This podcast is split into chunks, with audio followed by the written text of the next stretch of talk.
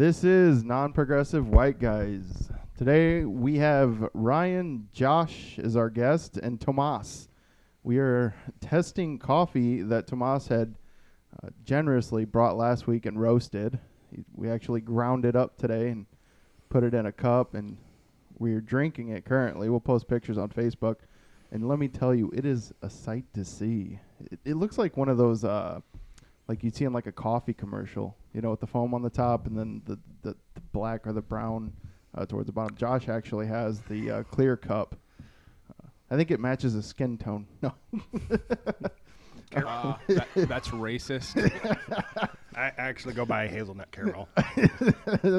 Actually, his is a little bit whiter than, than uh, yeah. Anyway, we're also going to be talking about the uh, mass shootings that have been recently happening. Uh, Colton isn't joining us today, and we were going to. Brian had something planned, some sort of ensemble uh, for him to look like. Uh, I don't know how to explain it, but we're not going to be able to. Maybe we can do that next you week. could you could just not talked about it, and we. Well, I mean, you gotta give him a little teaser, right, for next week. Uh, we're actually gonna put all the podcasts. I think are we gonna try to do that tonight? Uh, once this is over, we're gonna put all the podcasts on the air or on No, the. no, uh, they'll be released episodics uh, weekly. Hey, why don't you get closer to your mic? Uh, yeah, there'll be um, every week. There'll there'll be a new one. Yeah, but we. I thought we were putting. No. No, no, we're gonna hold off on that. Oh, okay. Um, yeah. and I don't. I think we're gonna have to come up with random shit else to talk about. Ryan was supposed to have topics Uh, this week. Lo and behold, Th- there were topics actually. It, it's fine. It's fine. We'll make it work. yeah. No, no I, I, Cody, Cody, no, Cody, Cody, we're good. We're good. Are are we? Are we good? so let's go ahead and start off with the coffee. Uh, Thomas, you want to explain to us what you did? Uh, well, after roasting it last week, uh, you don't want to grind it and uh, brew it right away, so we had to let it set uh, to let some of the carbon dioxide and stuff brew out, uh, gas out over the weekend. And uh, we ground it coarse and did a French roast, uh, and then we also, or sorry, French press coffee. Also brought in my espresso machine and did a finer grind, and we did espresso with the foamed milk. Um, and so you kind of get a, a idea of how different uh, brewing methods affect the flavor of the coffee, or at least the the, the feel of it. And um, that you were talking about the foam on top of Yeah. the coffee. Uh, that's called crema, and that actually Crema. comes right out of the coffee. So that white uh, foam that was on top there, that wasn't milk. That was actually uh, out of the coffee. So, um, and that's where you know you see the the fancy places where they get the patterns in the top. It's it's that the different foam between the milk and then that slightly darker coffee foams. How they and they do a, a pour pattern. Yeah, because I notice they usually do like designs and whatnot, and that, that's, Yeah, I'm not I'm not that skilled. Ah. So I have found little tricks I can do, but nothing is nothing as fancy as them. So we're gonna we're gonna send Thomas to a Starbucks and have him do like an undercover thing and have him pour coffee, see if he can do all the different designs. well, actually, if you instead of them, I'm going to put a plug in for 392 Coffee downtown Davenport. Three nine is that the one that Seth Rollins owns? No, that's no, that's yes, black. it is. it? Yes, is it? Yeah, yeah. Yeah. Oh, I haven't been in there yet. Yeah, they they are really artistic with how they pour their patterns. That's a place I take uh, people to sometimes if I don't want to brew it myself, um, and it's it's a very nice, very nice atmosphere. Uh huh. Um, and the the Thomas, the baristas there this are is really nice. seriously such a good cup of coffee. No, it really is. it, it really is. Well, I, I noticed that uh, all three of you got through the espresso real quick. So, oh uh, shit! There's espresso in this. yeah. Oh fuck! That that's what that is. Espresso. Man, So, and then I've got the French press here. So, that's great. Yeah. Hmm. I'm probably gonna be out before the end of this podcast. Uh, so yeah, no, it really is good. Um, definitely better than Starbucks. I don't like my coffee too sweet. I like it bitter. Yeah. And, you know, I I think you put sugar in this, right? uh, I didn't put any. So if you're Oh, you if you're if you're liking No, it I- like that, that's just straight. And the big difference is, is this is a lighter roast. Uh-huh. So Starbucks does a very dark roast, which gives you a very uh, strong acidic flavor. Yeah. This was a Guatemalan coffee, Uh huh. and so the the roast point is lower than what you'd normally do for espresso, Yeah. and so you get less of that acidity, and you get other flavors in instead of that really strong bitter. And so you taste a different part of the coffee. Mm-hmm. Now you could roast a Guatemala really dark, Yeah. but it's that particular uh, variety just doesn't do as well as a dark roast. So do they like? How do you get espresso in coffee? Isn't that something you add? No, espresso is coffee. Oh, it is. Yes. Yeah. It's just a strong, strong coffee. Well, espresso is how you do the coffee. So with espresso, you have a small cup in the machine, Uh-huh. and you pack the grounds very, very tight. Oh, okay. I seen you doing that over there. I wasn't sure what you were doing. Yeah, and then and then you're putting the hot water through at high pressure. Uh huh. So a lot of your cheaper home models, which is what I used this time, run at about a 15 bar uh, pressure, Uh huh. and it pushes the hot water through at high pressure, so it extracts more. So you use this fine grind, and you can use less coffee and still get the strength.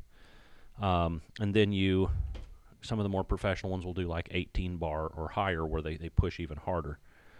Um, and so they can they can get a little bit more uh, that way, but it's it's just a way to brew the coffee. Hmm. Uh, Yeah, I never knew that. Then when they're always like, "Oh, do you want espresso in your coffee?" I'm like, "No." like I just want regular coffee, man. So espresso, in that vernacular, would be a shot of espresso. So, Just be a shot. so of it would be a coffee with Yeah. a shot of espresso in that coffee. Oh, okay. Yeah, I have no clue. I just I go to Dunn Brothers and I'm like, hey, you know, I want the. I usually get an iced vanilla, vanilla Nirvana, Uh, oh, a what? an iced vanilla Nirvana. So it's like it's really dark on the bottom, and then they put like all the cream and stuff on the top, so it's kind of like split. Okay. It's interesting, Sure. but it's good. I will not go to Starbucks for coffee. No, too basic. Nope. Josh, what do you think of the coffee? Uh, it is definitely good. I, I drink it all. It's smooth. Uh, I do go to Starbucks for coffee, however. Nah. So, but same thing. I don't get anything sweet. It's Yeah, no, I. Did Starbucks do anything that isn't the way I sweet? like it. yes, yes, they do plenty. That's not sweet. Uh, I get a just what's called a cold brew, and it's basically a chilled coffee, yeah. and it peps me up. That's why I get every morning before I walk my dog. So, Yeah, this is definitely gonna put. but thi- this was much smoother. I mean, uh, obviously, I destroyed the cup. yeah, no, he, he definitely went through it really quick. we're just we're just gonna have Tomas here to brew coffee for the next however long. no, it really is good. So what are we smoking today? I got uh, my regulars. Uh, these uh, Let me get one of them. bad boys. Lavors or look, I can't pronounce it. I don't know. Really good though. The honey. Let me get one of them bad boys. I only brought one. I'll go grab you. I'll go grab you one out of my stash. You haven't even drank yet, and you're already falling out of the damn chair. Get it together, man. So, yeah, Tomas is gonna go get. What is he going to get again? Cigar. Oh, yeah, cigar. All right, so we're gonna move on to to shootings in the U.S. They. So I was on Facebook, and uh, he was. They were talking about how, at least one person commented that the spike It's downstairs. in shootings has gone up since know what it Biden's is? administration came in to office in the U.S. And This one. All right, sorry. Decisions. All right. right, All right. Important topics. But um, yeah, he was some somebody was talking about how the shootings have uh, spiked since uh, Biden's been in office, and I mean, to be honest, I feel kind of the same way. Yeah. I mean, I haven't compared shootings Actual during. numbers. You're right. f- You know, from Trump's administration to Biden's administration, but it does seem that, I mean, hell, we've had. They just had another one, I think, today. there was three this weekend. Yeah, the, I mean, uh, in, in a week, there's been I think over five, five, seven, maybe. Ryan's gonna look that up right now because I know we had one in Indiana, one in Texas, uh, maybe in another one in Indiana. I think Chicago.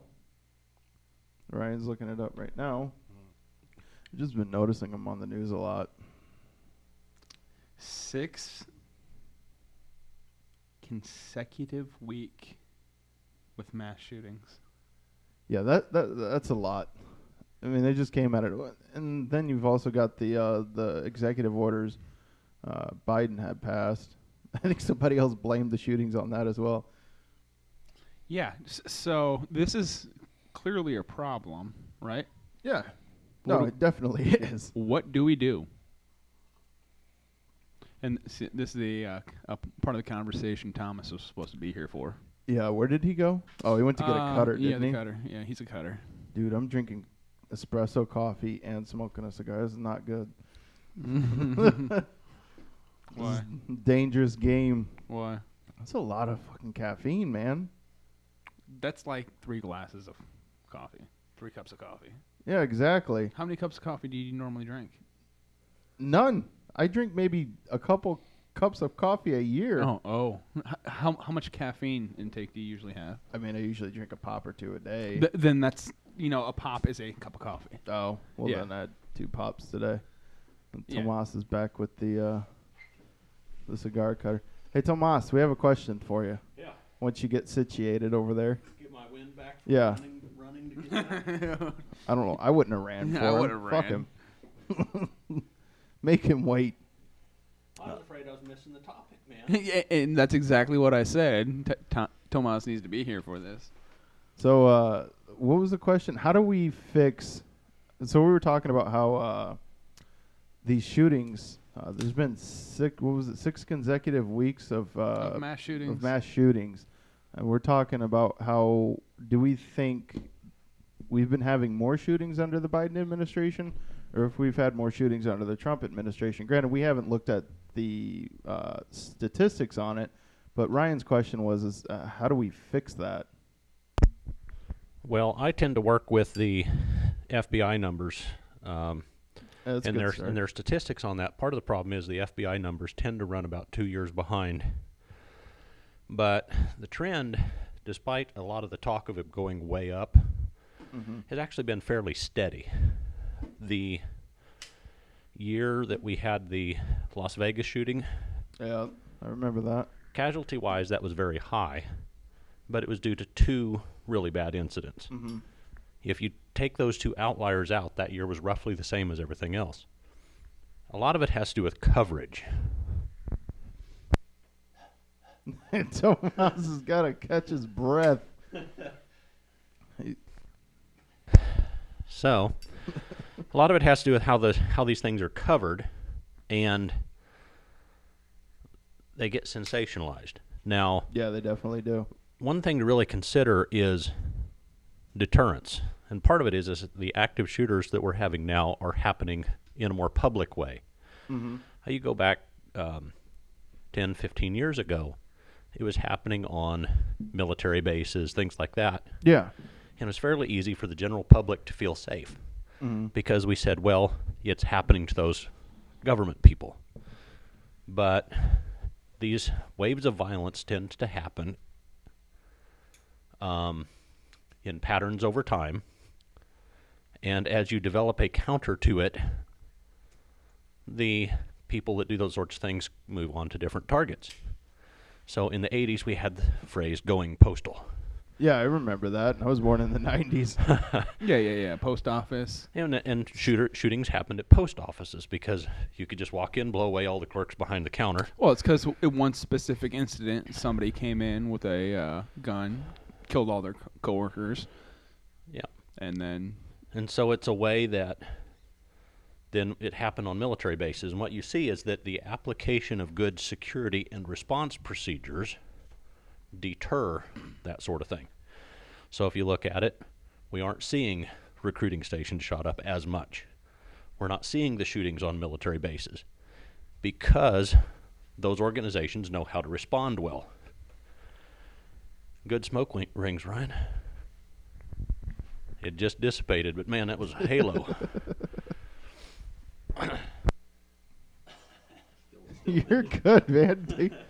Take- he is seriously out of breath. Holy cow!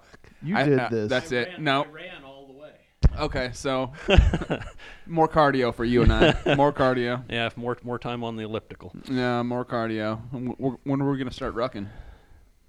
I don't know. Mine's in the truck. You ready to go? Um, we'll see. I have an extra ruck plate if you need it. We'll see.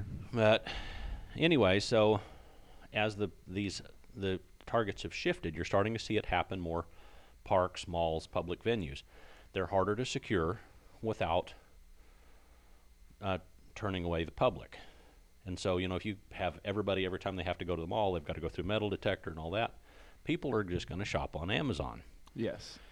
And so this is that balance between security and fr- safety. Yeah, security and freedom. So once you start down that path, it's very hard to take freedom back. And so part of the deterrent, and this is where I think Iowa's constitutional carry we talked about last week, is it's harder for a shooter now to know, hey, if I walk in the mall and start shooting, how many of those people can shoot back? Who has a gun? Who has a gun? So it can be unnerving.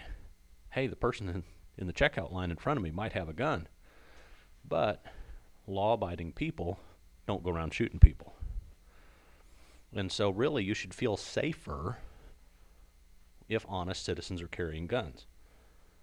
You know, if when seconds count, the police are minutes away. Oh yeah, yeah. So, having someone else there. One of the trends that I saw in the data is there's starting to be more and more shootings that are stopped by a bystander, not the police. So those numbers are slightly up, but they're not astronomically up. No, they're not up astronomically, and it's it, the ten, the trend has been roughly the same. So if you look at it, you know a lot of these things that we think of as really bad, crime overall tends to be down. Yeah, yeah, since the 90s, and that's one th- thing people don't understand. Crime overall since the 90s is significantly down. Murders, uh, and that's every all violent crime is is down. Yeah, you just have these very big, as far as news coverage, events. You know, we think of school shootings as well. Columbine started it, Yeah, yeah, yeah, yeah. but you know, you go, you can actually dig back through the history of it, and they were having school shootings back in the 19th century. Now, back then, most of the time it was um, somebody was hitting on somebody's girlfriend, and it tended to be, uh, "You took my girlfriend, I'm going to kill both of you." Uh, tended to be limited to things like that, uh, rather than these generalized, "I'm going to get everybody." But those things have, have happened for over a hundred years. Oh yeah, yeah, yeah. Since probably since there have been guns, there have been school shootings. Yeah, and what you the the difference was is that back then, it was a small community school. You had maybe a hundred students, and it was reported as a Keyword community. yeah, and it was, and when that incident happened, it was reported in the community, but it didn't make national news. And it's this national news cycle that makes blows these things up. Yes, because news sells. Yeah. And so, you know, if it bleeds, it leads. You know, dirty. Give us your dirty laundry, as the song goes. So, so do, but do you know why that is? That so that's not inherently the media's fault. That's what we consume. That's what because we as humans pay much more attention to the bad things. Um, because from an evolutionary standpoint, we need to notice the bad things before we, you know, notice the good things. And then, and there's also this: the evil we don't know. So, for example, we are so worked up about gun violence, but more people die in car crashes every day. We are exposed to the hazards of the automobile multiple times each day. But, you know, speed kills. Well known, you know, every 10 or 15 miles per hour you go up, you're greatly increasing your risk of having a fatal accident. But people speed all the time. Absolutely. So, but it's a risk we all deal with all the Yeah, time. yeah th- th- those are risks we, we're quote unquote willing to accept. Well, and and I think that willing to accept has to do with exposure. So I think if the more people realize that you know what, half the people in this in the mall are carrying a gun. I never see it. They never do anything wrong. The level of anxiety over gun ownership would actually go down. But it's so hard when you don't see the guns out there to realize just how prevalent they are with nothing ever happening. Yeah, yeah, absolutely. Josh, what do you think? Well, I uh, actually completely agree. I used to uh, kind of study this subject. I try to teach my friends how to, you know, go get a firearm and how to protect themselves. That's how Right. Yeah, you should definitely teach your friends if they. that, that's how I was raised. I was raised around. My, my dad had one, and he first taught me with a I want to say it's a Smith and Wesson Model 29 single shot piece of shit revolver. but that's how I learned, and learned not to be afraid of it. And if you look, that he's correct. That if you look at most mass shootings, I would probably I don't know the numbers say 80 percent Yeah. happen in a gun-free zone. There was no one there to respond. How many times is it? What was not even half a year ago? Somebody came into the mall shooting, shooting at somebody else. Yeah, Yeah. that's That's a gun-free zone. Right, and and that's another thing is a lot of people, from what I've seen, from people I've met personally, um, a lot of people don't have the idea of protecting themselves anymore. It's always someone else can do it. Someone else can fix my car. Someone else can protect me. Someone else can. I mean, so they rely on someone else, Yeah. And then when you need the help, you know, you're you're your own first responder. There's nothing you can do, and that's what happens in a lot of these situations. Um, yeah, guns shouldn't be everywhere, No, I agree. but every shooting I have personally seen has always been basically a gun-free zone. And in some of the shootings, when they get the numbers of the deaths, it, it's uh, I think it was the Florida shooting where I think it was a uh, a gay bar. Yeah. That. Yeah, that's uh. what was the hang on, hang on. M- Make a note in the uh, That would be the Pulse light, nightclub. the pulse show. night.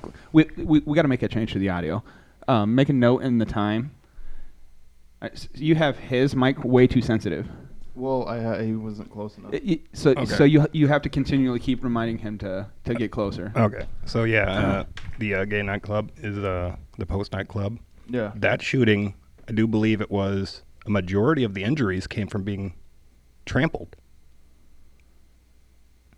And, you know, no one looked out for each other. No one ran for cover. People didn't understand the ide- uh, ideology of find cover, find an exit, uh, things that you're trained on. I mean, USCCA trains people on this. And, uh, yeah, look for an exit, know your exit, know where cover is. Yeah, that's that's one of the things. Anytime I go into a building, I'm always you know trying to put myself to where I can see the entrance and then also you know where there's an exit, because you know somebody comes in there shooting the place up. You you, you got to be able to move. Well, and another crazy thing uh, with these shootings is this idea of if you're spread out, you're harder to hit. And then when you have a, a shooter like this, when, when you have hundreds of people in a room, if you're all milling about and all of you go after the shooter, he can't shoot all of you. And so, you know, there's um, a program, ACT CERT, and they talk about using just basic sports thing, football tackles, things like that Yeah. that you know when he's shooting he, he's pointing his gun one direction how many people are behind him beside him anything else who could Fifty-three were killed by gunfire. Uh, and, And what? Oh, down in uh, Florida. yes, five. Only five were uh, other causes like trampled and Right. Yeah. And, yeah. and so the 53 killed by gunfire here again and If and, any- an, if- and and another fifty-eight injured. yeah if anyone had taken that kind of combat mindset i'm going to own this Yeah. i'm not going down without a fight and yeah it's crazy to stare stare down a gun when you don't have one but if a, if we started training our whole populace to act in that way you know, these shootings would not be as common. And it's the fact that they know they're not meeting resistance. But think about Flight 93. You know, you had the passengers decide to take on the hijackers. Yep. I think that's the big reason why we don't see plane hijacking. I mean, we've done a lot of screening and a lot of other things. That But- worthless TSA. But we did. Uh, no, don't start. Don't start. Don't. But you know, we did a movie. We made those people into heroes, And so everybody knows now, hey, if there's a hijacking, they're probably going to crash the plane and kill us all anyway. We might as well. Yeah, no, there's not You going to be another. Uh, Yeah, there's never going to be another one. And the, there's a there's a mindset that says, well, the government's keeping us safe, and it's like, no, really, those people fighting back is why you're safe. mm-hmm. Um, and I think if we started seeing this more at these mass shootings, where people fight back, Man, that, that that's a hard a hard sell. and and it is, but if we don't teach them how, you know, the concealed carry is great. If you if you have people in it, um, you have you have the tools available. That's why I'm a big fan of concealed carry. Um, but I think if you're going to have a gun-free zone, you have to do a law similar to what Kansas has done, where they say if you are going to have a gun-free zone, you must have a credible process to ensure Uh, that no one can get a gun in. I've forgotten about that. I like that law. Yeah, I, I- like I've that. completely forgotten about I, that. I like that. And so what it does is it forces someone who wants to have a gun-free zone to put in the metal detectors, to have the armed security, to have all those things necessary in order to ensure the safety of the people there. And because that's cost prohibitive, most people say, So- "Hey, we'll let concealed carry in." I- I like that. As I like that as long as that only applies to public space because I do believe a private business owner has the right to run their business however they choose to without uh, government interference. Well, but there again, that private business owner then has the is now depriving all of his customers of their ability to defend themselves. a- And the answer is, and the answer to that is, don't go to that business. Well, and you know, but having grown up in some of these very tiny communities, you know, like I, you know, where I grew up, the entire county population was 3,500, and you had, you know, six or eight little towns, and the rest of us scattered out. And so, if the grocery store had done something like that in our community, now these things happen less frequently in small communities, but say the grocery store had done something like this, done a ban. The next nearest grocery store for most of us is 60 plus miles away. And so to have a private business, yes, he has the right to that. But when he runs his business in a way that deprives other people of their rights, You, you, your, That's- your rights end where my rights begin. My my rights as a business owner trump your rights to own a gun and to carry a gun. Now, obviously, I am pro gun. I am I am pro Second Amendment, very hundred percent. However, I'm pro rights. well, and the thing is, is as your um, I want more Be- rights, not less yeah, rights. because of the the situation that, that you're in, is particularly particularly with your business where you have simulated weapons, airsoft guns that look very much like one. That is a prudent safety measure. However, with things like a grocery store, if you are going to deprive someone of their ability to defend themselves, you need to ha- provide some kind of countermeasure to say, okay, here's how I am exercising my rights to run a business the way I want in a way that still allows you to Feel comfortable? feel well, feel comfortable, or to, you know, because the right to life really trumps even the right to business, and that's where the Second Amendment thing is about a right to life. I have, you know, the, you go back to the the real founding documents was the Declaration of Independence. We have the right to life, liberty, and the pursuit of happiness, and Yeah. they're listed in order for a reason. Is if you don't have life, you can't pursue liberty. If you don't have liberty, you can't pursue happiness. And so, with that defense of life, the Second Amendment, everybody goes to the Bill of Rights. And we need to go back to the real founding document. The Bill of Rights was just saying, hey, government could interfere in these three fundamental rights. Here are 10 rules that we can do to keep the government from interfering with fundamental rights. I get it's government versus business. But as a business owner, preserving individual rights, um, you know, because you take somebody like a big Amazon or somebody like that, their ability to affect a lot of people is fairly, fairly extreme. You're, oh, you're absolutely correct. Th- this is one of those conundrums, right? Because I'm 100% pro 2A, but I'm also 100% m- my rights that are more important than yours, 100%. So Yeah, this is this is one of those those tricky ones. What was it? I was uh I mean this might sound a little uh, gruesome, but you know how usually when politicians are trying to ban firearms, it tends to be the AR-15 platform. So- Only the AR. Yeah, right. Well, and the, the the big thing to look at is there again looking at statistics, looking at the numbers. If you really want to reduce mass shootings, the firearm you should be targeting is the handgun. Because if you think about it, if you're walking into the mall with an AR-15, everybody's going to know what you're up to. You know how hard is it? You know it's very hard to conceal something that big. You're 100% correct, but the reason the reason why they want uh, to ban the AR platform is because the only reason it not because it's more dangerous, only because that's just what's used. Yeah. Not, not because it's more uh, a higher casualty producing or Well, whatever. But if you're going after what's used, what is really used is the handgun. AR-15 and some of these big high-profile ones, yes. But if you go, So in- yes, if, you, go if off you- of incident count, if yes, it's the handgun. y- yes, because if you go off total mass shooting counts, uh, you you have to include uh, Chicago, New York, all the big cities, all the gang shootings, where they you know they shoot three people. That's a mass shooting. That's that's a legitimate mass shooting. Well, and here and here you just keyed my memory on a key point.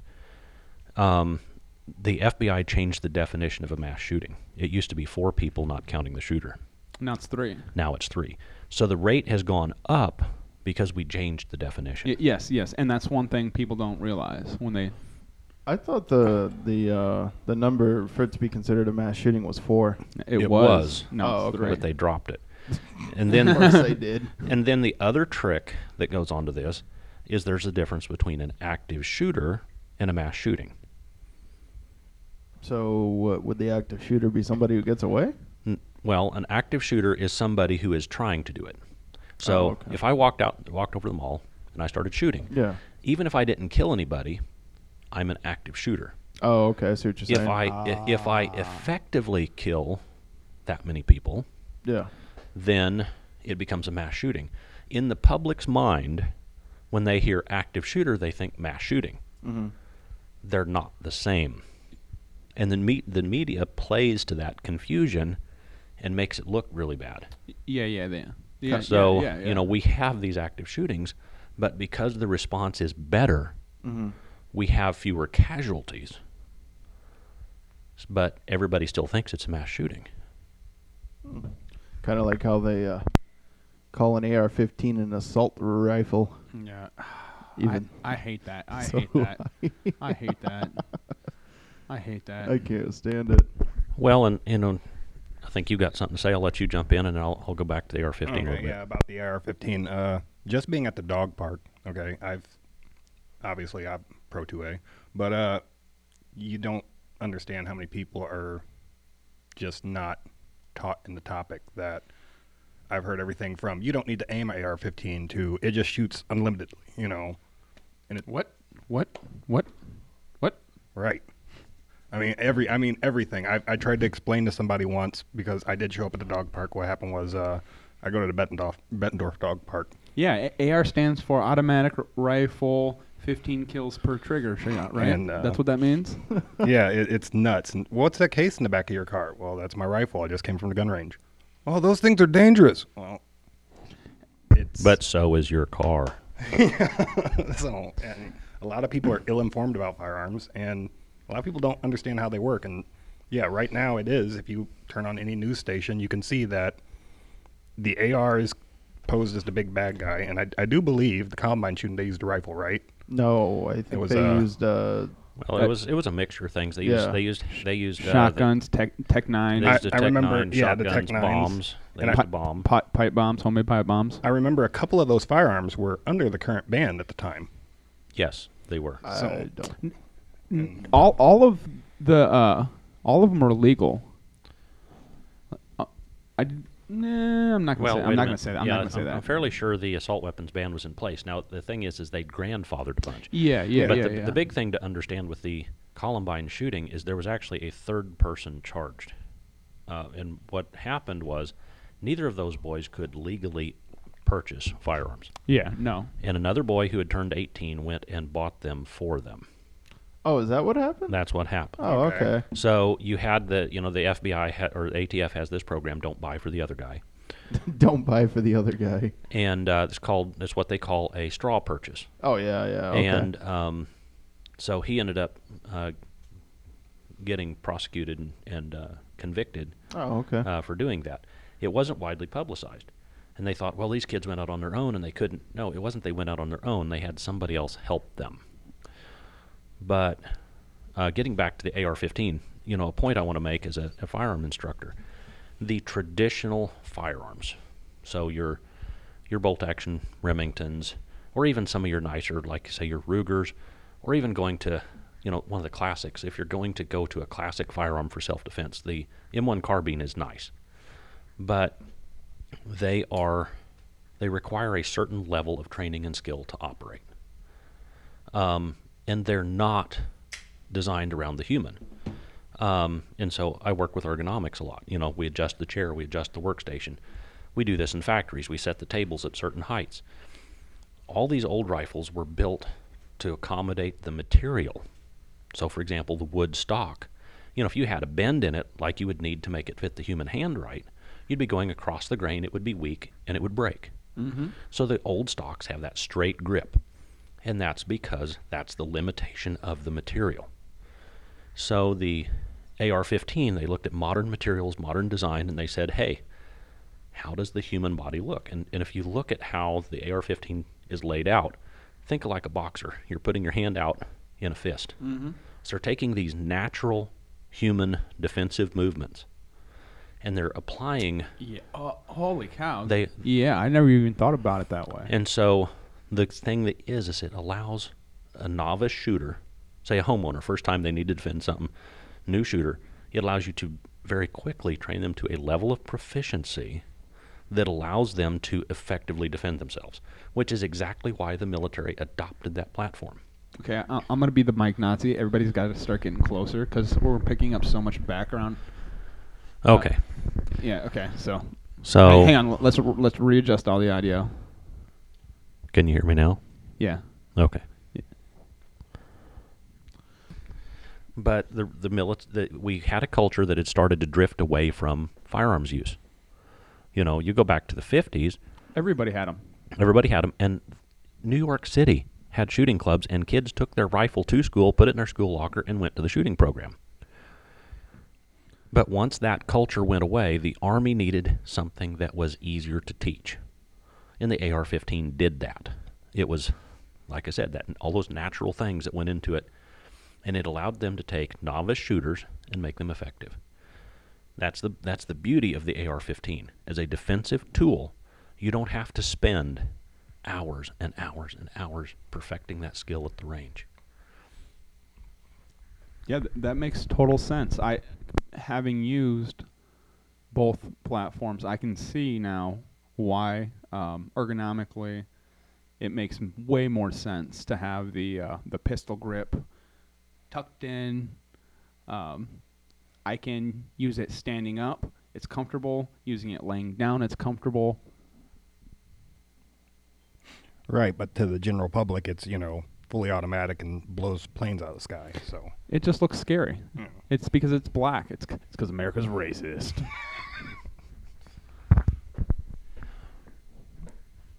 Well, you know, they, they make them in uh, desert tan now. So if we all if we all just bought a tan AR-15, No, what what we should do is just hydro dip them all with a wood grain, and no one would ever know a difference. it's just a, a wood rifle.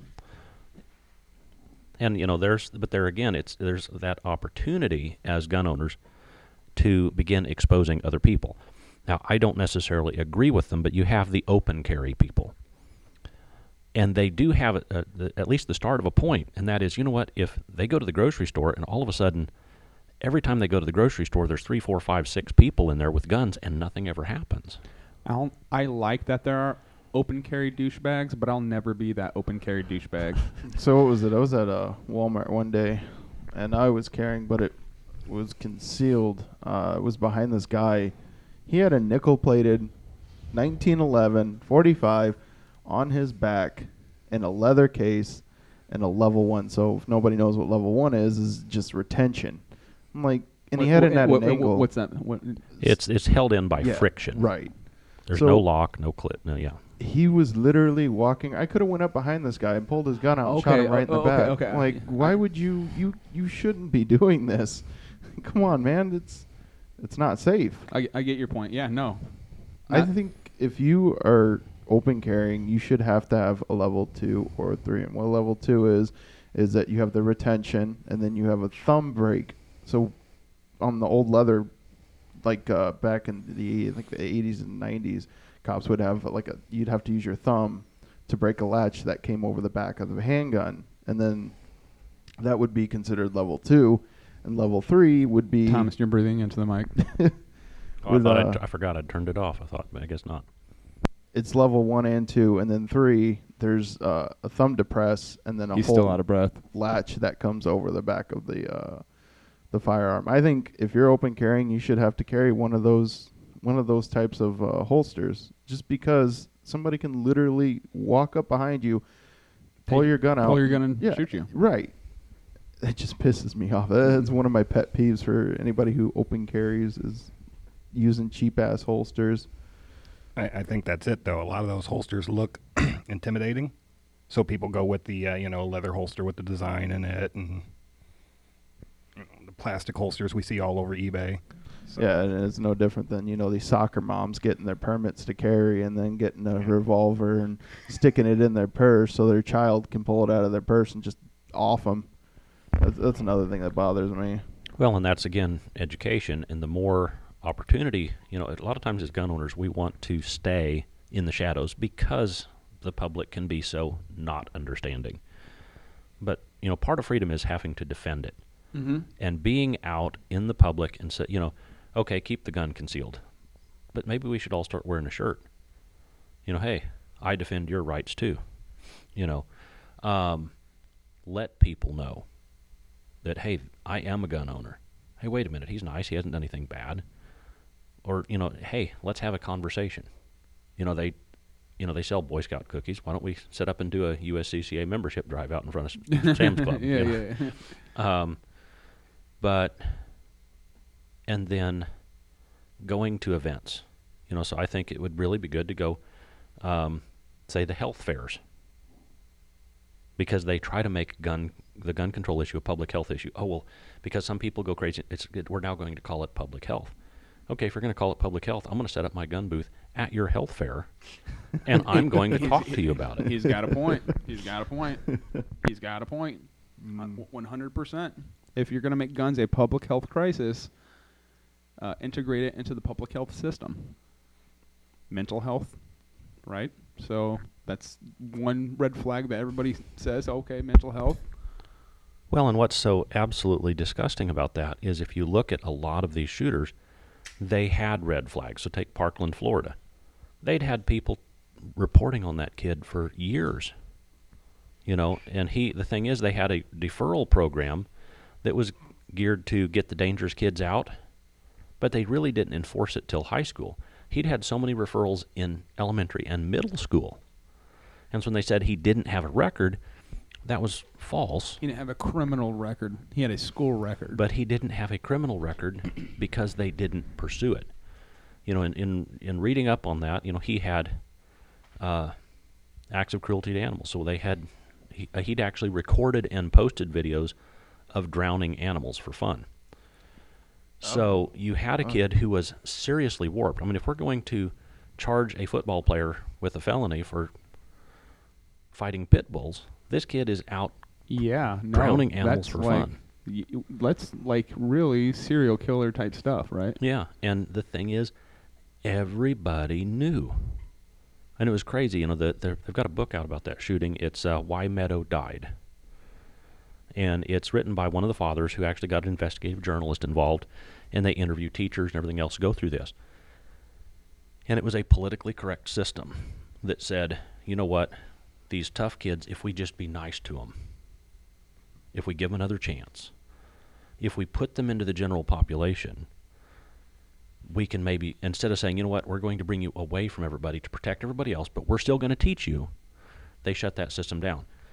And the, the premise, the point of that book is that the Broward County School District, where this shooting happened, is, or the, where the Parkland shooting happened, that model was actually held up as a role model by the Department of Education, and they pushed that out to every single school district in the country. And so you see this now where a lot of school districts are sweeping these bad bad actors under the rug, hoping nothing happens. So that's something we need to really look at and say, hey, how do we help this? Now, the problem with all these things is we went way too far correcting it.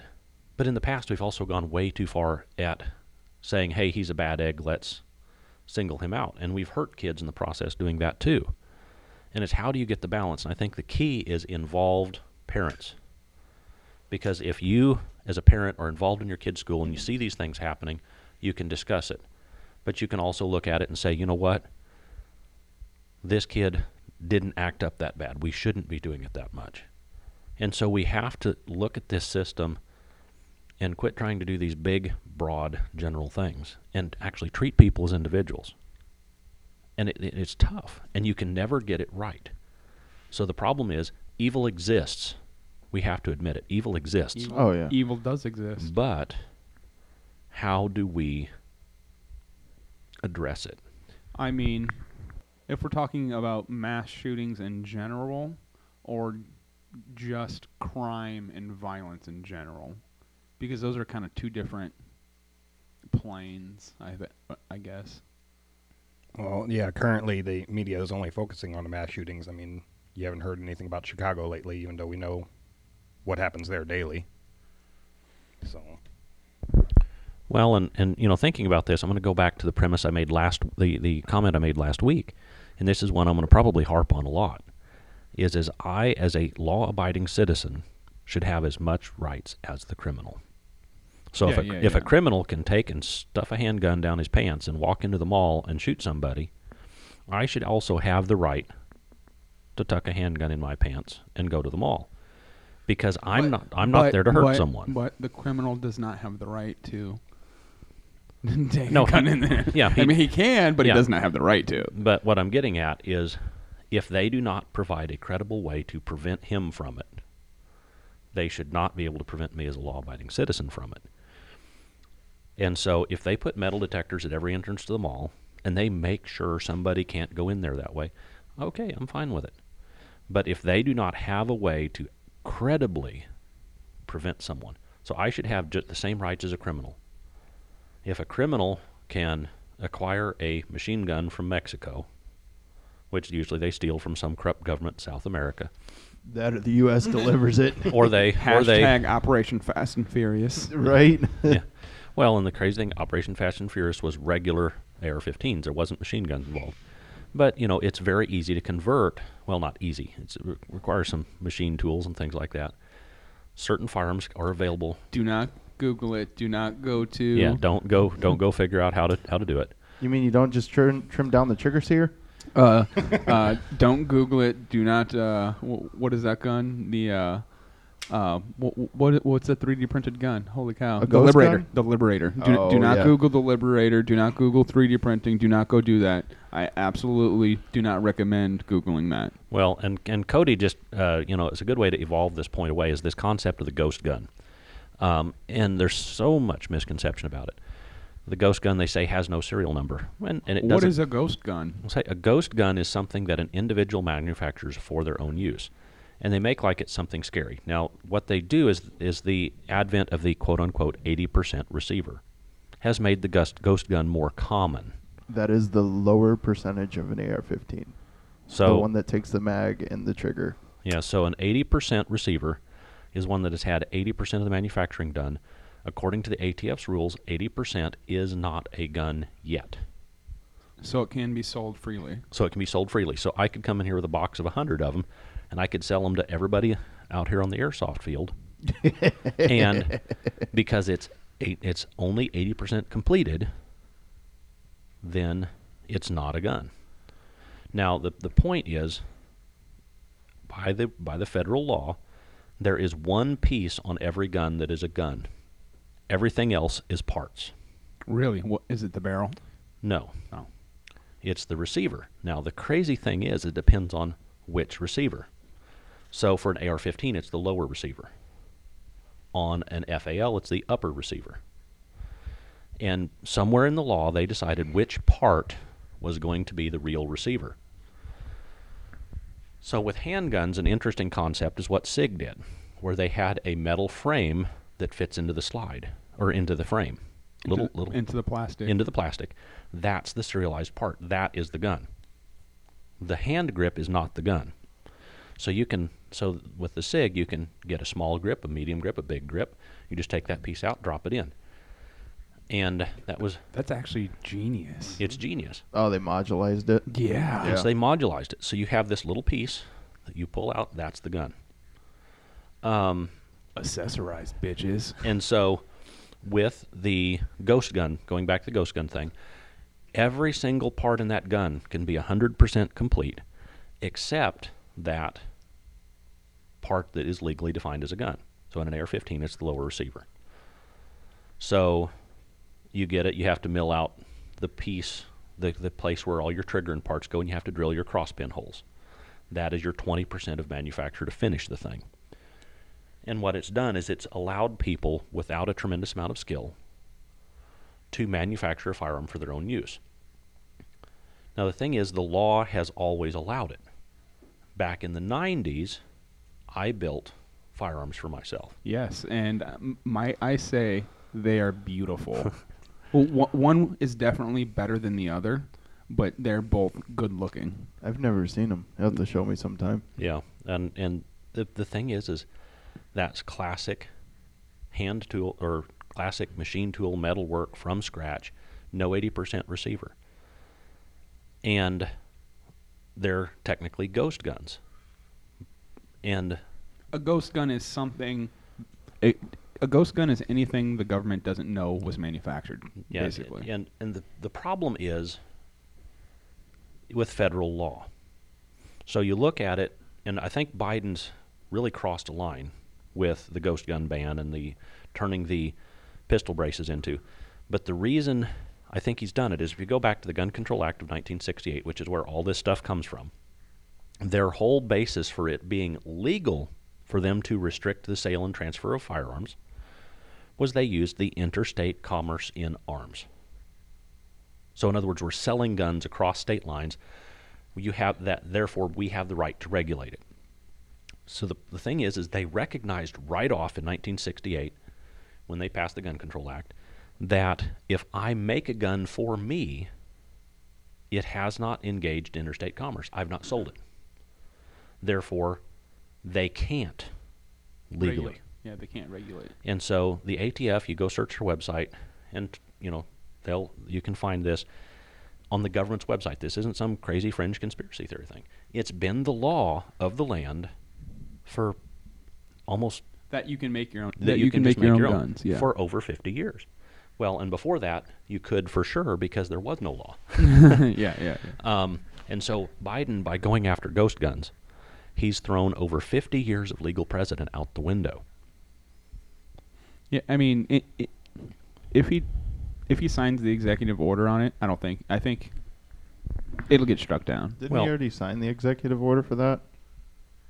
Did he? I, I believe, he I believe sold he it last- has. Has he? But the USCCA, uh, Gun Owners of America, NRA, they're all mounting legal challenges because he's throwing 50 years of legal precedent out the window. Oh, oh! I, I stopped most of the uh, my political feed like six months ago. So, you know, the thing is, some states have stepped in and they said, you know what? We figured out interstate commerce. So, say Montana has a firearms freedom law, so does Kentucky. And they allow you, those states allow you to mark a firearm said manufactured or for sale in Kentucky only. Oh, I like that idea too. And so, what it means then, this gun never engages in interstate commerce, therefore, the federal government can't regulate it. I like that. And that was their way. But the real problem with ghost guns is there's such an easy fix that could help. And a lot of people don't realize you pay an excise tax on every firearm you buy.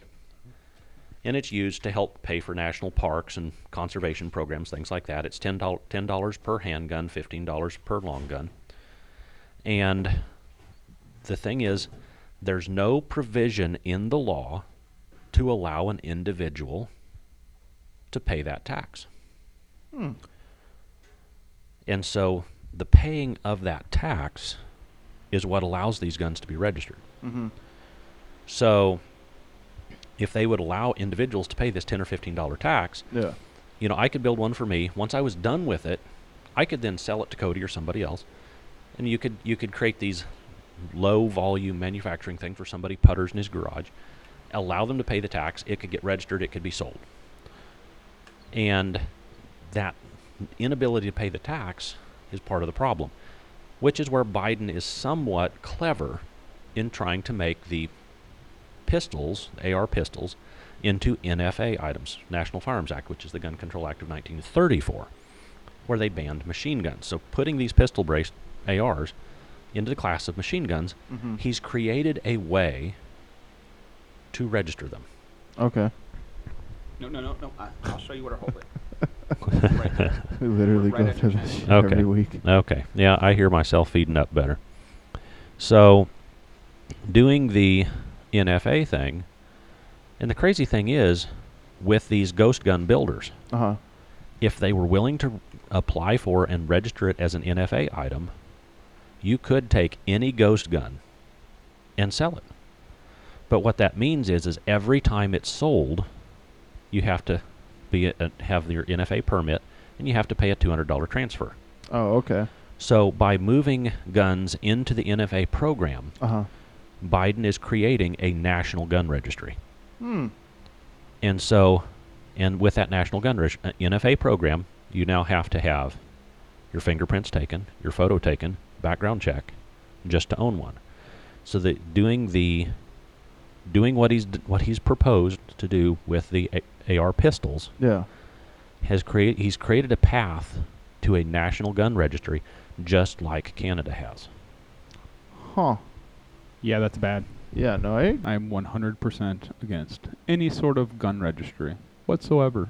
No. I, I agree with you 100. percent Go ahead. You were gonna say something. I see I, you. I was, I was I just seen you thinking gearing that. I, well, it's it's hitting me now that like yeah, that's that makes sense. and and that's something that a lot of 2A owners have fought for a long time is we don't want a registry because we don't want them knowing where it's at, where anything we own is at. It's none of their business. All right, it's not their business, and and on top of that, we don't want them coming for us because you know it's the same thing. You don't go after everybody's cars because of a drunk driver. So no, I mean the sole intent of the Second Amendment is to prevent a tyrannical government, right? And to not to prevent one, to th- overthrow one should one come to uh, exist. Well, and it and it does prevent actually because if the government knows that it can happen, they tend yeah, not to. Yeah, yeah. Um, and you have to look at the history of gun registration worldwide. You know, governments are about exercising power. Um, so you look at um, Germany, 1938, they passed a national gun registry. Well, shortly after, they uh, once they got all the guns registered, they said, okay, guess what? Only members of the Nazi Party can own guns. So then they went in, confiscated everybody's guns because they had the registry to do it. So they effectively hijacked German society using gun control. oh yeah, yeah, absolutely. And then you have Turkey did the same thing, and uh, that was 1918, I believe. And they ended up registering guns, confiscating them from Armenians living within Turkey, and, And, then led to the Armenian massacre. led to the yeah led to the Armenian genocide. Uh, you look into Africa; they used to have certain countries had more liberal gun ownership. Once they registered and confiscated the Hutus and the Tutsis, you go back to say Venezuela. Venezuela used to have more, much more open gun laws.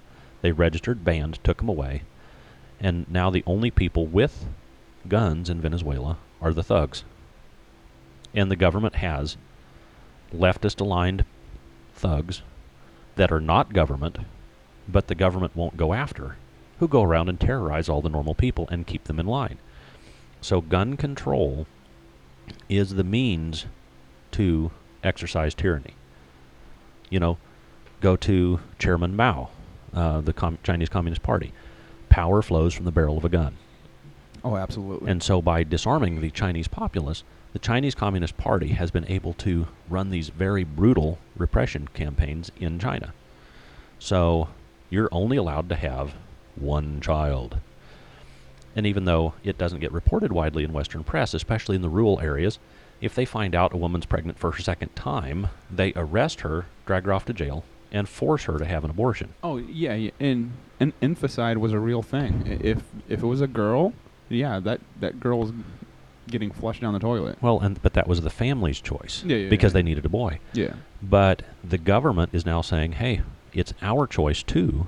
Yeah, yeah, but that, that go- I'm saying it's the government's fault because that they're the ones who Who forced created the, one-child policy where Yeah. they say we need to at least have one? Um, and so these forced abortions. Um, you look at, for example, Saddam Hussein, and you look at the atrocities he committed on his own people. You know, his two sons, Uday and and Qusay. The you know they talk about them being unhappy with a neighbor for being too noisy, and then going over there and carving them up. Well, the thing is, the neighbors didn't have the ability to defend themselves. Nope. And what was one of the first things Iraqis did as soon as that system went down?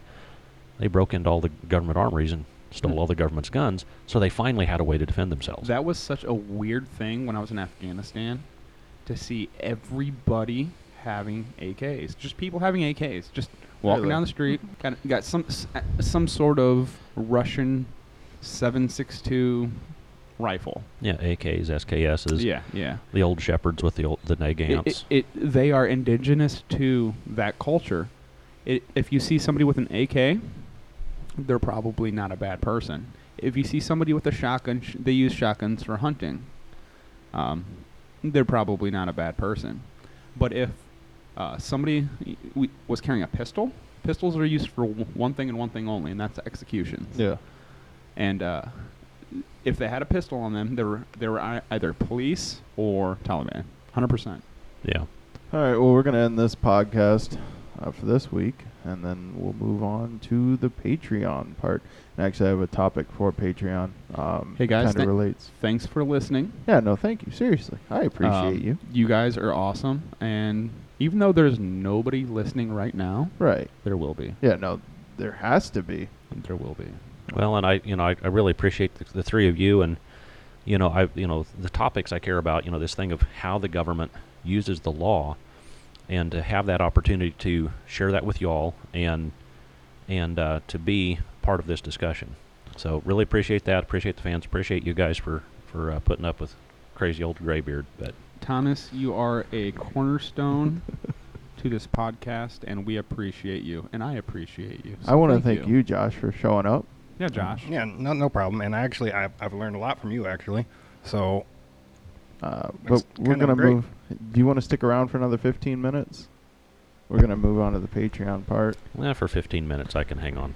Okay, so what I wanted to talk about, and if you're listening now, you've obviously paid for Patreon, and we really want to thank you.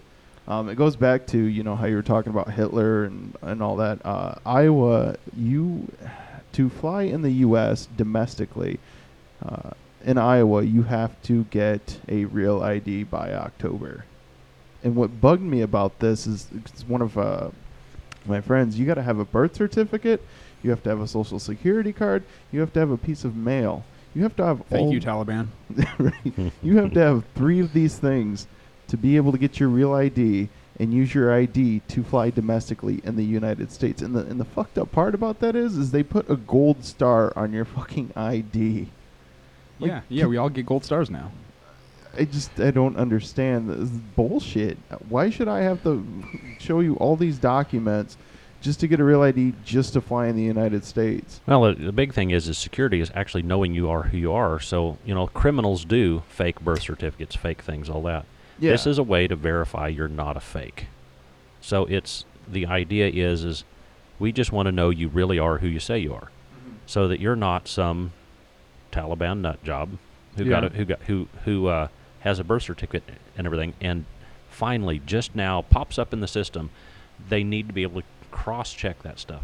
So I understand the safety thing. Um, and really, any citizen should be able to get these documents. I mean, shouldn't a passport suffice enough?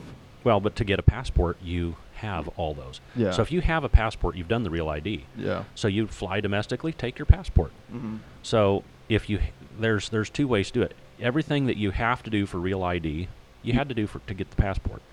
So fly with the passport instead.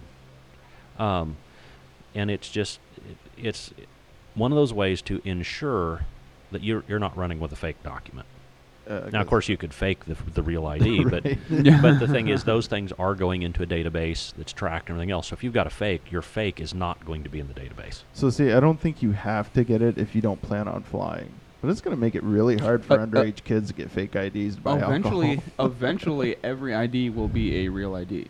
yeah. Well, and Iowa's already headed that way. Illinois was the one that, uh, for the longest time, didn't comply. The Arsenal has been enforcing real ID for several years now. Yeah, yeah. oh, okay. feds, That I didn't know. Yeah. Yeah, I just I, I couldn't believe that. I'm like, so now when I go to renew my license in August, I'm gonna have to get.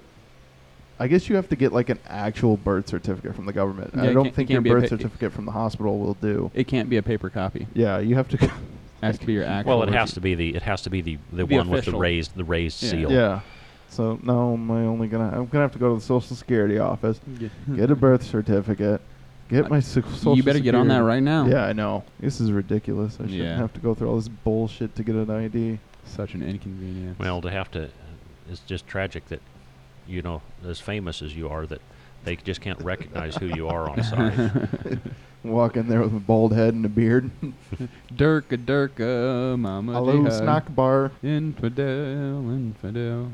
But yeah, no, that that was one of the things I wanted to talk about. But yeah, it's definitely going to make it harder for kids to, to get alcohol and, and I mean, cigarettes. I haven't heard of an a- actual quote unquote fake ID in my entire life. I've the only fake IDs I've ever seen are other people's IDs. I've never seen an actual fake ID. yeah, I don't think I have either. I'm just saying.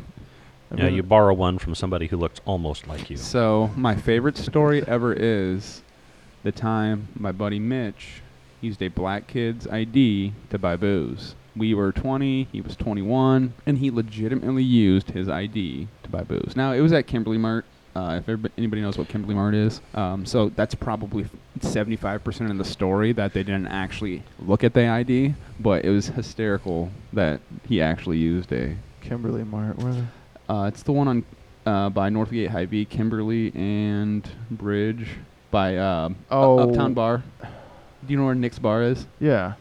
The uh, gas station that's on the corner. Oh, the Yeah. Star or whatever the Yeah. hell it is. No, no, no, no, No? no, no, no. The, in this, it's attached to the same complex. Oh, that As uh, I can't it's think of it right now. it's now. literally across the street from the Star. yeah, that conversation conversation took a dive.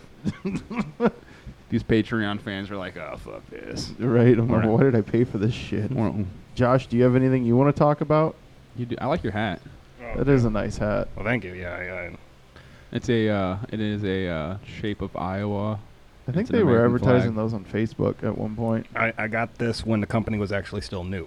Oh, so okay. When I first start wearing it out, I got that a lot. Like, where'd you get that? Where'd you get that? Where, and Yeah, it's a pretty sweet hat.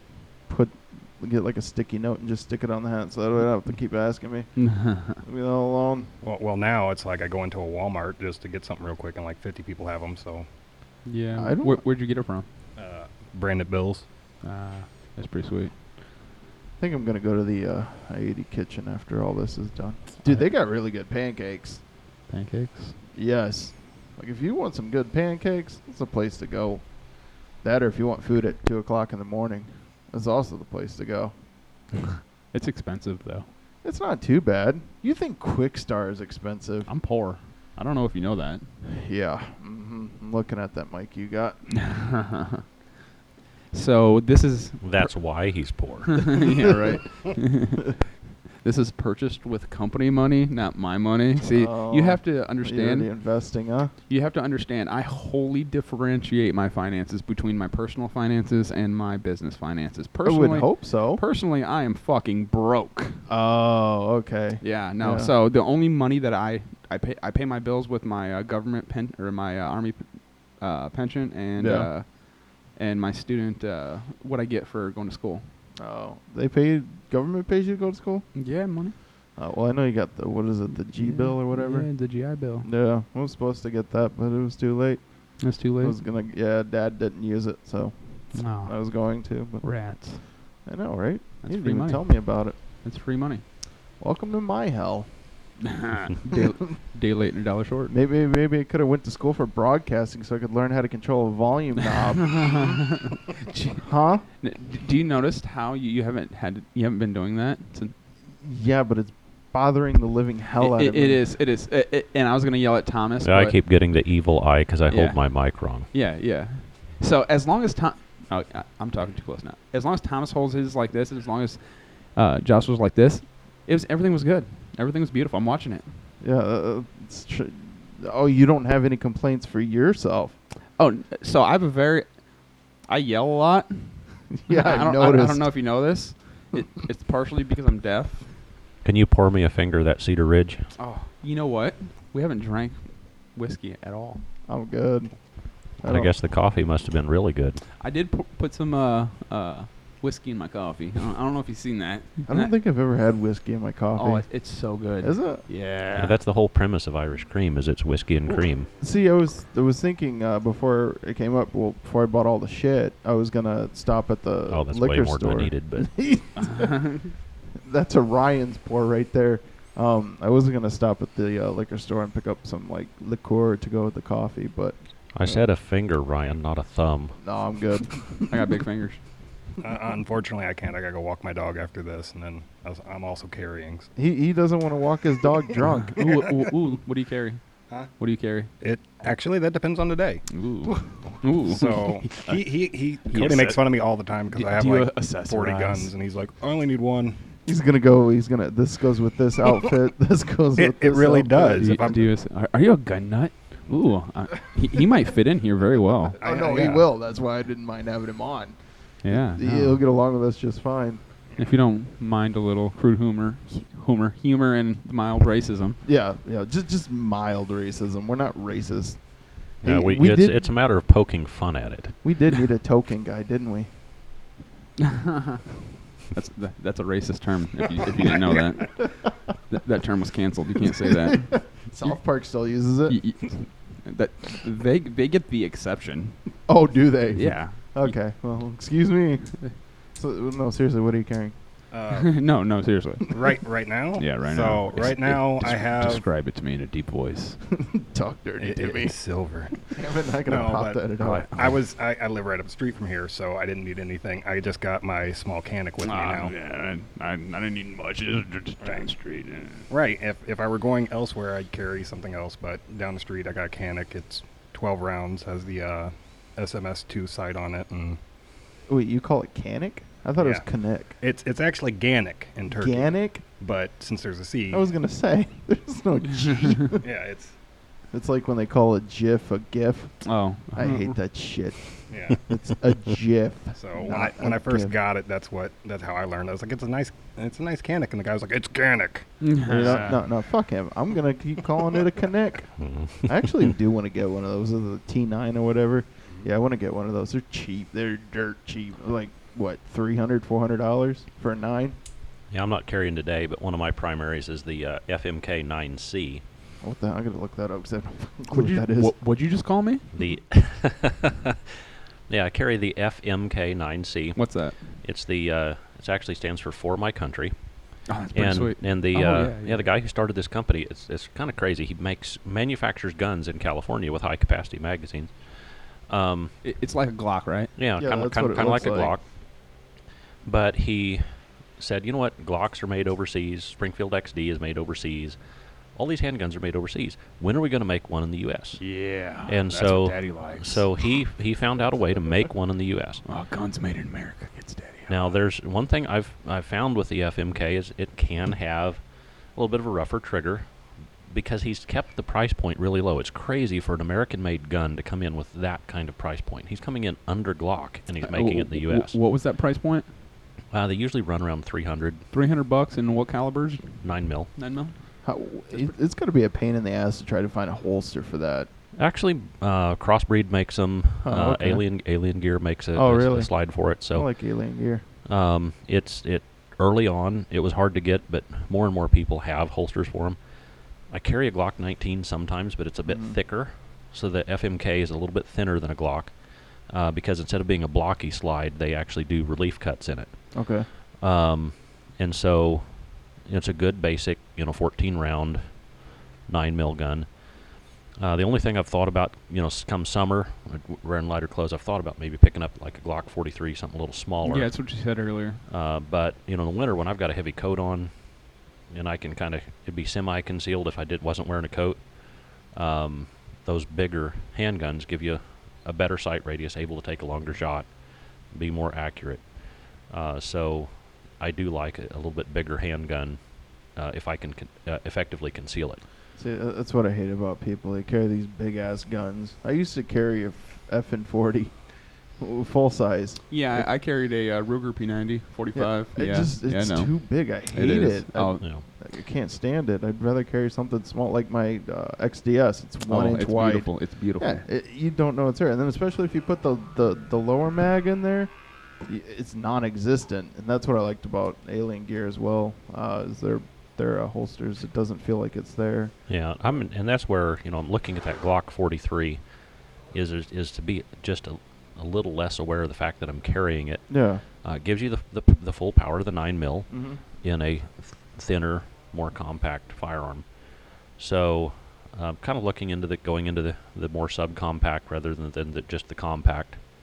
Um, but you know, for now, these work for me. I don't know if you guys have ever carried a gun you've absolutely hated, but at one point I used to carry a Walther PK380. That is the worst gun I've ever carried. You literally have to have a tool to field strip this handgun, and then the buffer spring is twice the size or length of the buffer rod. So trying to not only do you have to have a tool to break it down, you're sitting there trying to get the the spring into the rod and then into the gun, and then if you fuck up, the spring just flies, and then you got to go find it. Well, and the PK380 is such a heavy little handgun. I mean, it's Yeah. a 380 that weighs as much as a full size nine. I, I, I just I can't stand that gun. I don't know if you guys have ever had a gun you, you can't stand, but well, tha- I mine. I did carry, uh, you know, talking budget carry guns. mm-hmm. I carried a CZ83 for a while, or CZ82. CZs are good guns. I like though. CZs. Yeah. Well, this is the old military blowback Oh, nine okay. millimeter Makarov CZ. N- Um, Not the new CZ. yeah, and the crazy thing, it's a great gun for a blowback, but this the nine nine Makarov is a very heavy. It's it's kind of the max you can go with a blowback firearm, and the crazy thing is it's less powerful than the standard nine millimeter, but it kicked more. But it was it's something. It was one of those things that gave you a very cheap, you know, like two hundred dollar gun. That, you know, for somebody who was on a tight budget, it was effective, and I never had a jam with that gun. Hmm. But it was heavy, and it Mhm. recoiled too much, and it did have some rough spots that, if you didn't grip it right, would kind of chew your hand up. But you know, there again, I think that part of the problem with the way we've done firearms in the United States is we've kind of made self-defense something for the middle class. You know, we did a lot of stuff back in the 80s, you know, so-called Saturday night specials to try to weed a lot of the, sm- the the cheaper handguns out of the market. And so for poorer citizens, you know, dumping $800 into a Glock Yeah, that's just not going to happen. it isn't going to happen. And you know, and, and so some of the more budget guns on the the uh, Hi-Points, I've never had one function reliably. um, and so I've been kind of obsessed with budget guns and, and have kind of gone down the military surplus path. Um, so what you're saying, there's a need in the market for cheaper guns, cheaper guns. and that's where you know FMK at three hundred dollars is a decent price point. Most dealers sell it for more than that, but you can find FMKs for three hundred. He's created something that makes self-defense accessible to more people. Yeah, that's a that's a great idea. Do you, uh, Josh, have any guns that you don't like or carry guns? I, I well, I don't carry it anymore, but I do have one.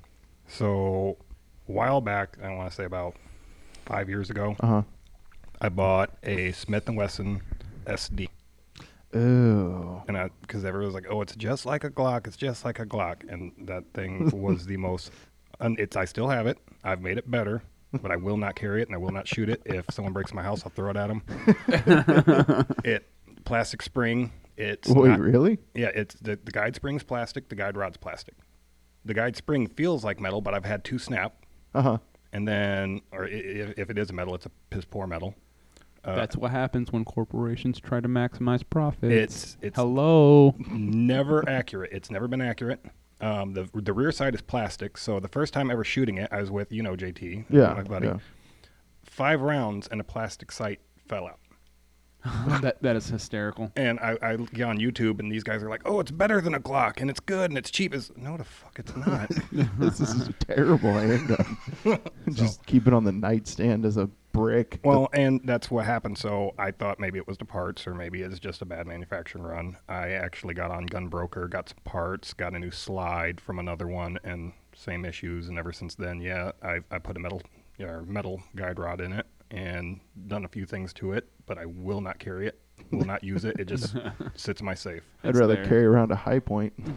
I'm trying to think of one I absolutely don't, and a Hi-Point gets gets right up there. But you've already you've already claimed that one. Um, and this is going to be kind of a bit of a heresy for a lot of people. For a carry gun, I think a 1911 is absolutely a horrible choice. Yeah, I wouldn't. No, it's just too much weight, and Um, and you know, I know there's a lot of people are going to be mad at me for it, I I know I agree with you. but you know, Glock makes a, you know, and I'm not necessarily a Glock fanboy, but Mhm. Glock makes a 45 auto. I think it's the Glock 21 maybe, um, full size 45 auto, same size as a 1911, Yeah. 13 rounds. Fully loaded, it weighs less than an empty 1911. Yeah, for sure. Oh, And so if you're going to carry a 1911, and you gotta have you gotta have a girlish figure so that you can tighten that belt up over your hips, so your pants don't fall down, or you need to have it in a shoulder holster. Um, the 1911 is a beautiful piece of engineering. Oh, Sh- I mean, for for for the range, for target, and when is- it and when it was made, yeah, it was when for when it was made, it was a beautiful gun. Now, for when it was made, you know, we've made a lot of improvements in ammo technology. So getting away from ones we don't like. Um, you know, I love a 1911 for the range, everything else, but to carry, absolutely not. nope. But historical, the Browning High Power. I love me a Browning. So it's the same era as the 1911, but it's a 9 millimeter. Same designer. It was a John Moses Browning design. Um, and it stayed in military use into the early 2000s. One of the longest serving handguns in for military use. yeah, that In the world. That is a very long time. Um, and I have one. It's heavy, you know, all steel, solid, beautiful gun. Uh, it's got some quirks and eccen- eccentricities, but it is absolutely reliable. Um, now, some of them weren't. You know, the, the Canadian one was kind of picky about ammo. I've owned a Canadian. Um, right now, I'm carrying a Brazilian one. Um, I don't carry it much because, you know, self-defense situations, simple is best Yeah. point the point and shoot interface of these modern striker fired guns is a huge advantage. You don't have to worry about oops, I forgot to pull the safety off. Mm-hmm. Point and click. Um, and so, you know, I carried a high power for quite a while, and it is a it is an incredibly wonderful design. And if you like classics, it's it's there's it's hard to beat. Uh, useless trivia. Uh, it was carried by both sides in World War II really? because the uh, factory was in Belgium, and when the Nazis invaded, all the engineers escaped to England and left the plant behind. The Nazis tooled the plant up, and they put a Nazi swastika on it, And, and they produced there you go. Browning High Powers, and the Browning High Power was a better gun than the Lugers and the all those things that they had. The Browning was a much better gun than the P38, and much much better. Uh, so the Nazis said, "Hey, this is great," and they produced them. They put Nazi Nazi swastikas on them, and the Belgian engineers set up a plant in England and Canada, and they started cranking them out for the Brits and the Canadians. So it was a gun that served both sides. Useless trivia. Um, and you look at the Bren uh, machine gun, so that the Brits used. Well, the Czechs made it. The Nazis ran the same gun. we tend to, you know, we tend to think of the the MG38 or the MG42. um, or sorry, MG28 and MG32 as the German ones, but they ran Brens too under the CZ brand. Um, and so it's it's you know crazy. A weapon that is so good, both sides are using it to kill each other. Yeah. Oh, I was gonna say, do you have uh, any gun that you particularly don't like? Handgun? Um, just I don't know what brand it is. Um, it's a 380. I'm not a fan of shooting any 380s No, I hate- recreationally. Um, 380s. It is a an amazing self-defense weapon, but that is about it. Yeah, no, 380 suck. We're gonna go ahead and end this podcast at an hour and 27 minutes. Not bad. I didn't think we'd be able to get an hour and a hour and a half out of everything. Yeah, I did. Uh, you, know, di- since y- you know, you didn't think. yeah, well, you you know, didn't think it neither did you, because you know Yeah. we only didn't have any topics or Uh, anything. So I want to thank you for being a Patreon member. We want to thank you for being a Patreon member. Ryan does. I absolutely want to thank you. Thomas does. and I'm going to be a redneck here. Y'all come back now. You hear? All right. Thanks for uh, showing up with the coffee and the information. Josh, thanks for showing up as well since, you know, Colton couldn't. You're was- welcome. What was Colton's excuse anyway? He had to. Uh, uh, another guy, his car broke down. He had to drive him home. Oh. I was like, oh, no, I'm not available. Kind of like why I never get a truck. No, no, they were here. They're all here. Oh, they were? Yeah, yeah, Oh. yeah. yeah, it was Jeff. J- J- Jeff's uh, car broke down. I don't want to be the guy with the truck. All right. Thanks for listening.